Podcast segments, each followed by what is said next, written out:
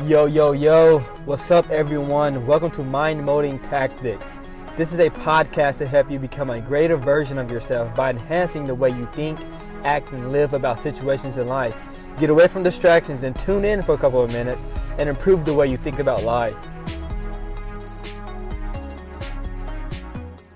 Yo, what's up, everyone? I am driving and I've been thinking, I was like, well, let's do let's do an episode because I threw some recasts in there for everyone so we can recap and go back and see the things that I've talked about.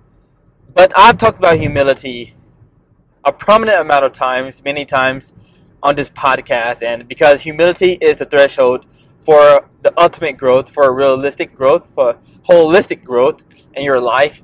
And if you want to grow correctly and authentically, truly for yourself, then you will need to develop humility. And I've been thinking for, uh, for a while, you know, where is humility developed? How is it developed?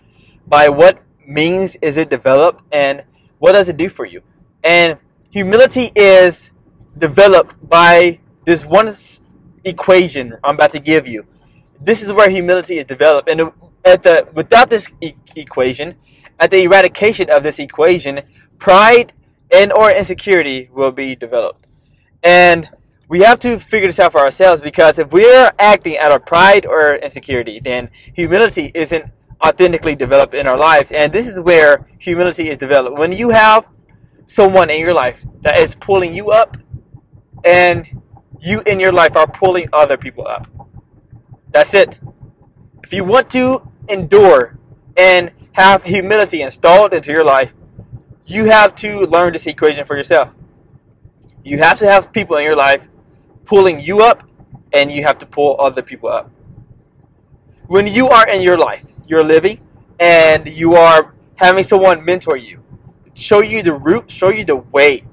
This will subconsciously allow you to know that you do not know it all. You are not the greatest. You're not the most. And this is this is where pride is eradicated because a prideful person, a, a person of hubris, and they're full of themselves and confidence they believe unconsciously that they are the greatest, that they are the best.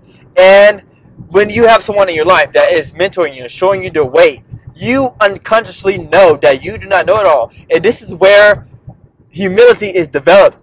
And for the people that, for the, the other side of humility, when you are pulling other people up in your life, when you are guiding people and showing people and being objectively in your life, because we are objective people. We are not we're not consumers. We're not made to consume everything but produce.